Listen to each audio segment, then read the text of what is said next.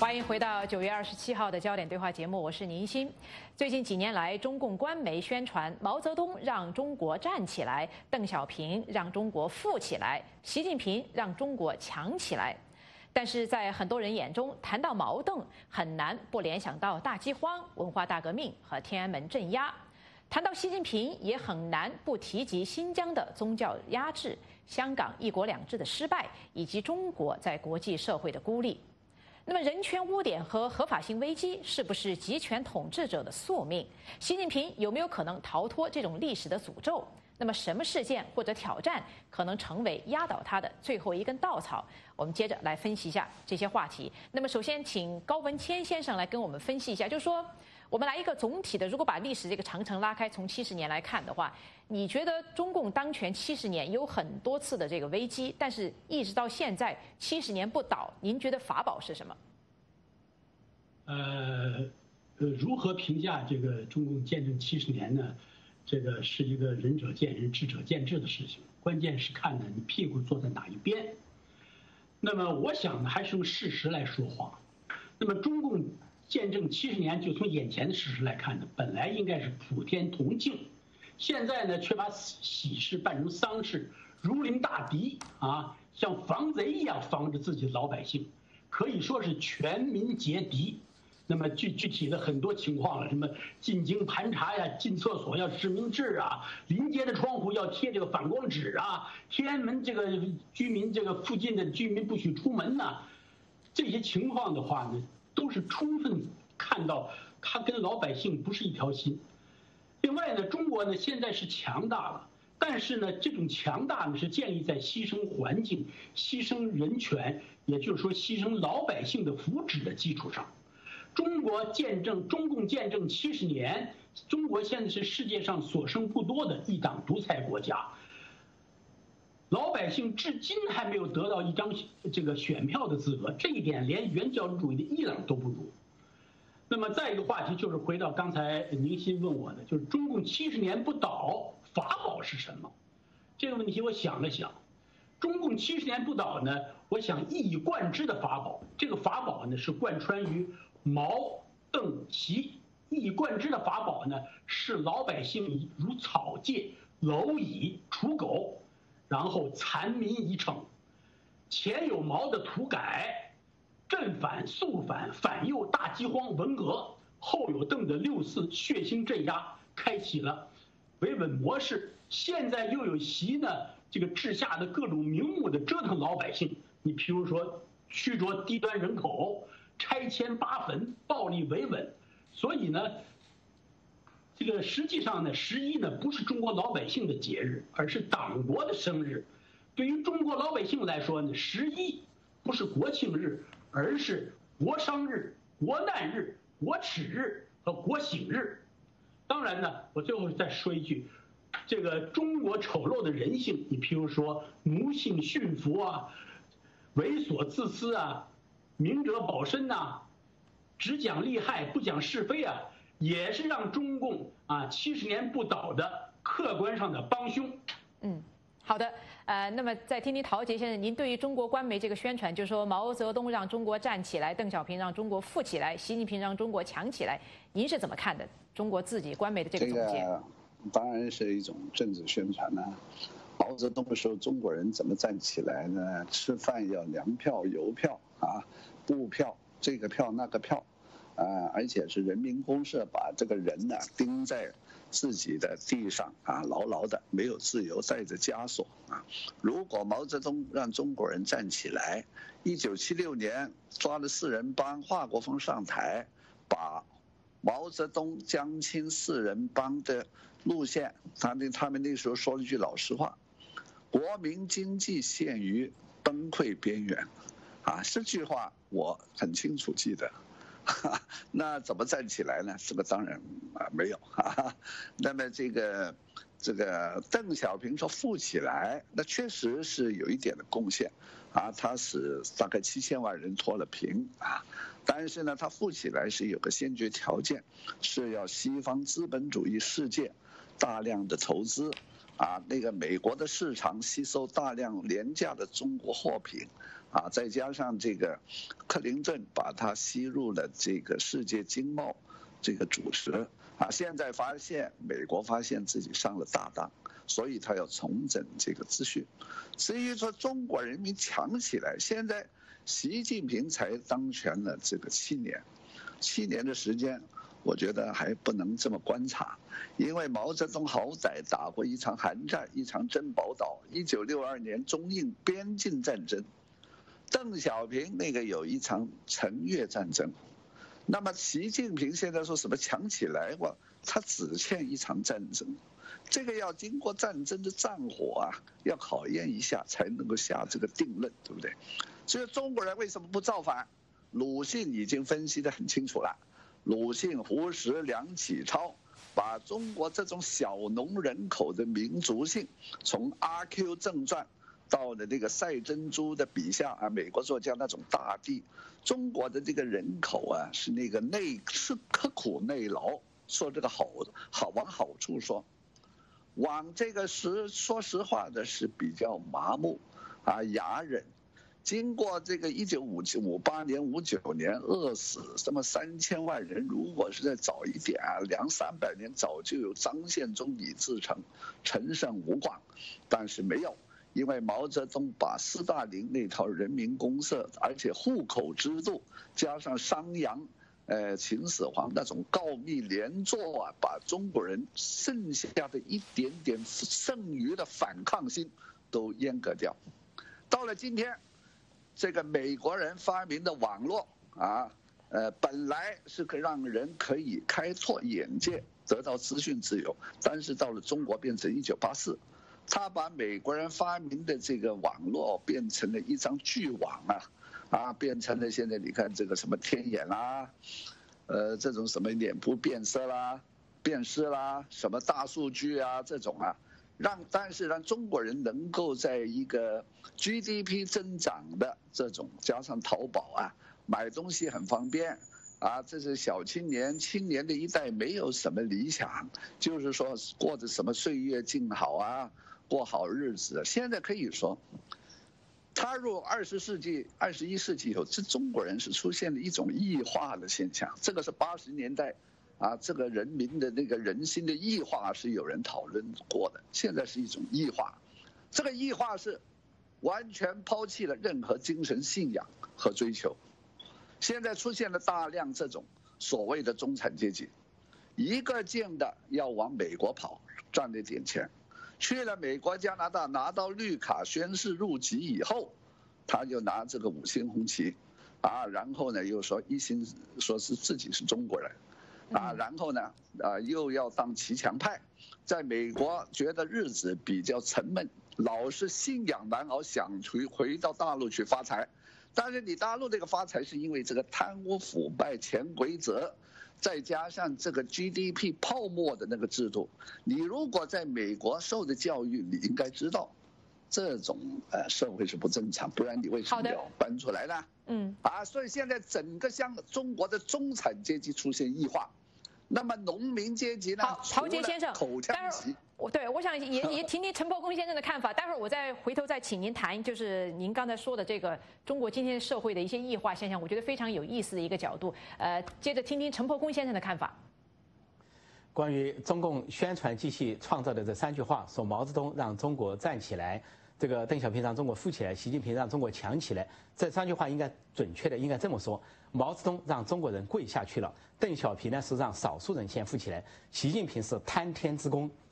呃，因为中国人真正站起来是一九一一年辛亥革命，那个是结束了两千年的帝制啊，中国人民至少在形式上废除了跪拜礼，不再口称奴才，能够站起来做主人，那是中华民国，尤其是北洋政府时代。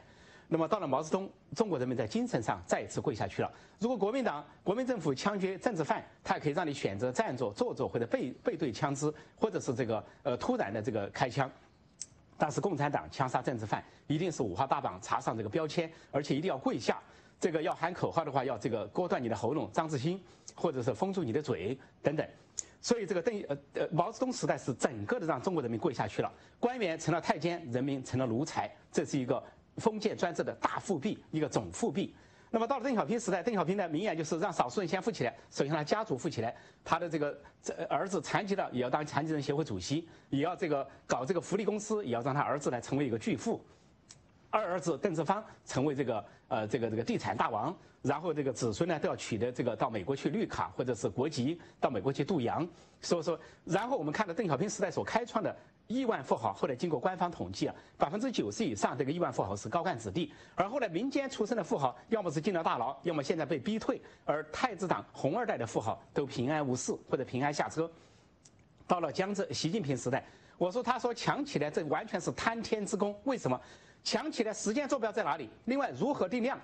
实际上，在毛泽东时代就说了，这个是三强：美国、苏联、中国三强。毛泽东已经创造了一个所谓“红色中国”，是一个强国。到了邓小平时代更是如此了。苏联一解体，就号称中国是第二强了。说那个强起来，早就强起来了。再一个，在江泽民、胡锦涛时代，尤其在胡锦涛时代呢，胡温时代，五个十万亿上台阶，从十万亿到二十万亿、三十万亿、四十万亿、五十万亿的国民生产总值，就这么这个飞腾上去了，是不是强起来？说习近平上台这七年，恰恰是下跌下坠，经济上大滑坡，不进反退，这个经济增长往下走，而且这个经济数据各方面都恶化，什么大失业、外资撤退、什么工厂倒闭等等，从经济上都不是这个强起来。至于军事上膨胀是一个惯性而已，而外交上是四面楚歌。说他说强起来，这个是贪天之功，近的说贪了胡温之功，远的说是贪了这个矛盾之功，所以说完全是不成立的一个谬论，就在宣传上这个洗脑而已。嗯，好的，呃，刚接下来我想请各位呢，就刚才陶杰先生的那个思路再来谈一谈，就是我们今天的这个中国社会哈，习近平面临的中国社会和毛邓时代的呃有什么最大的区别？领导人面临的挑战有什么样的不同？面对的是又是什么样的不同的人民？我想听听呃高文清先生您的分析。讲呢，刚才刚才那个话题也挺有兴趣，我感觉这个非常有兴趣，我简单说两句。就是所谓这个这个毛让中国站起来，邓让呃中国富起来，习让中国强起来，这个都都是一个就是个溢美夸大其词了。实际上呢，中国人真正站起来扬眉吐气，那是在抗战胜利后，在蒋介石的国民政府领导下，中国成为安理会常任理事国，一袭百年耻辱。再有一点呢，我还想说呢，毛的毛的文革和邓的片面改革呢，从左右两个方面把中国的人性恶呀推向极致，共同摧毁了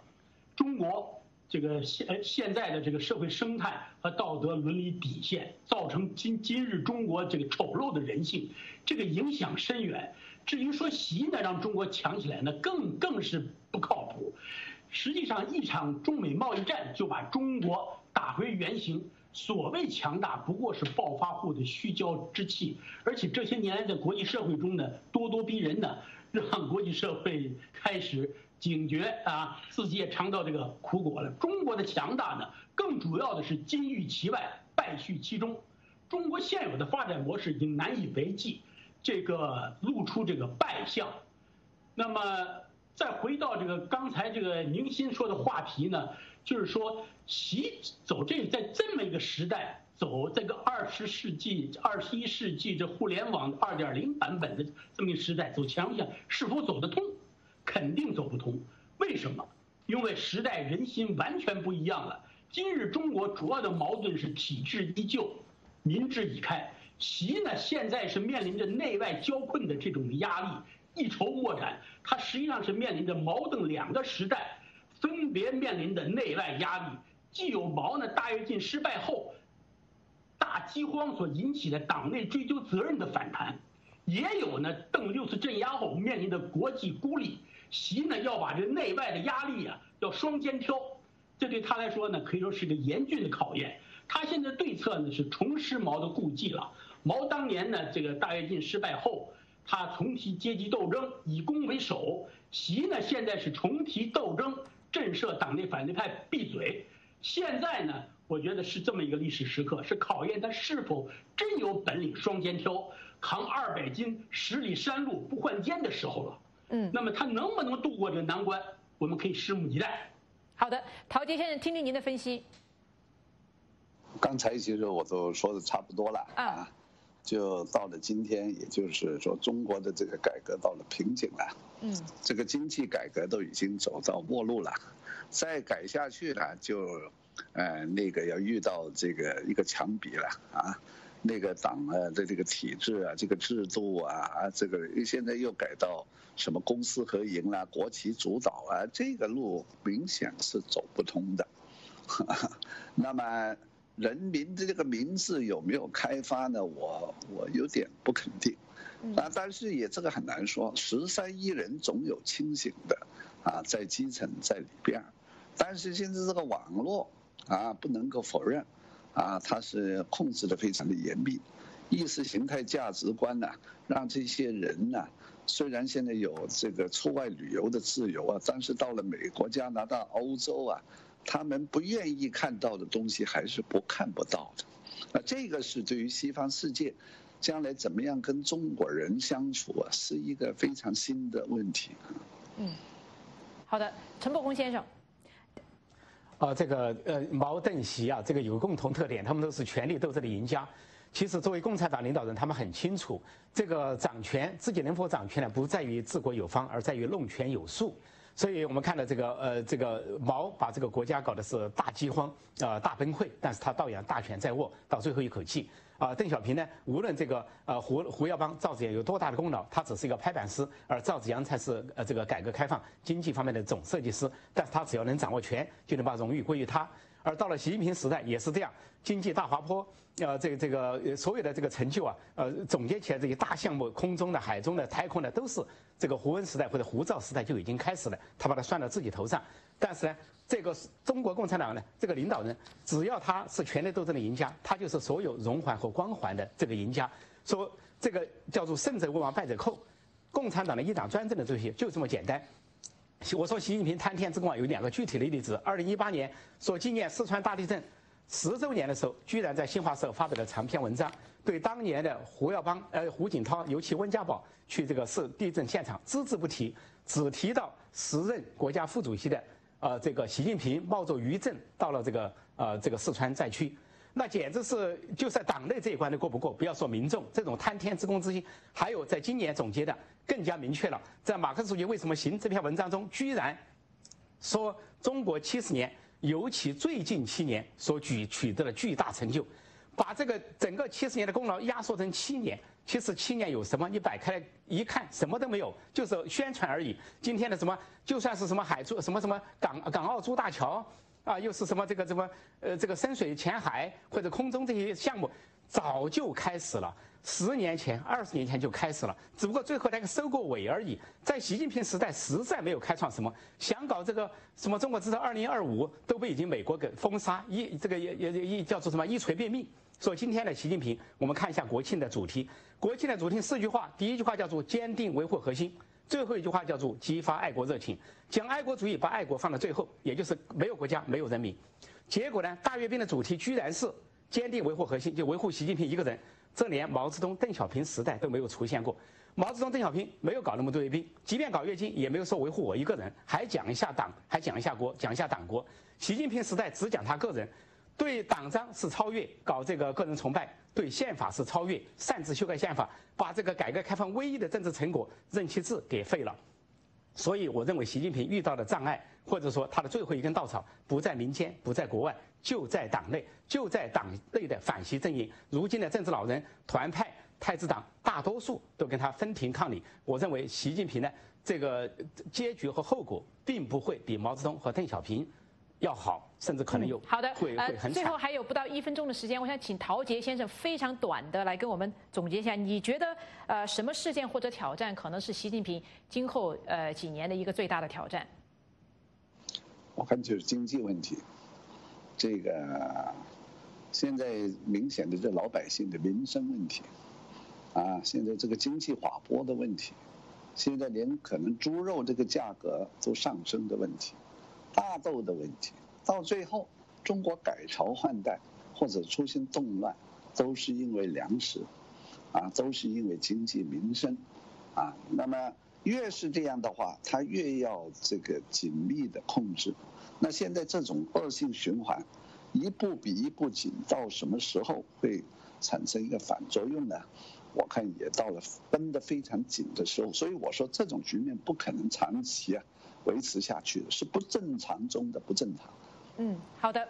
好，各位观众朋友，因为时间关系呢，今天的焦点对话节目就进行到这里。感谢我们的几位嘉宾高文谦先生、陶杰先生和陈破空先生的这个非常精彩的讨论。欢迎您到美国之音中文网站或者 YouTube 观看焦点对话。最后提醒您一句，美国之音将在十月一号中共建政七十周年的当天播出多个小时的特别节目。下面我们就请十月一日特别节目的主持人樊东宁为您介绍特别节目的具体内容。东宁。年。香港民政将举行没有国庆，只有国殇，人民归来大游行。十一国庆，北京、香港气氛为何截然不同？两地民众是否活在平行时空？美国之音 VOA 卫视《香港风云》特别报道，十月一号从下午两点到晚上十点现场直播，记者第一手报道，专家深入分析，敬请锁定美国之音官网、脸书、YouTube 同步直播。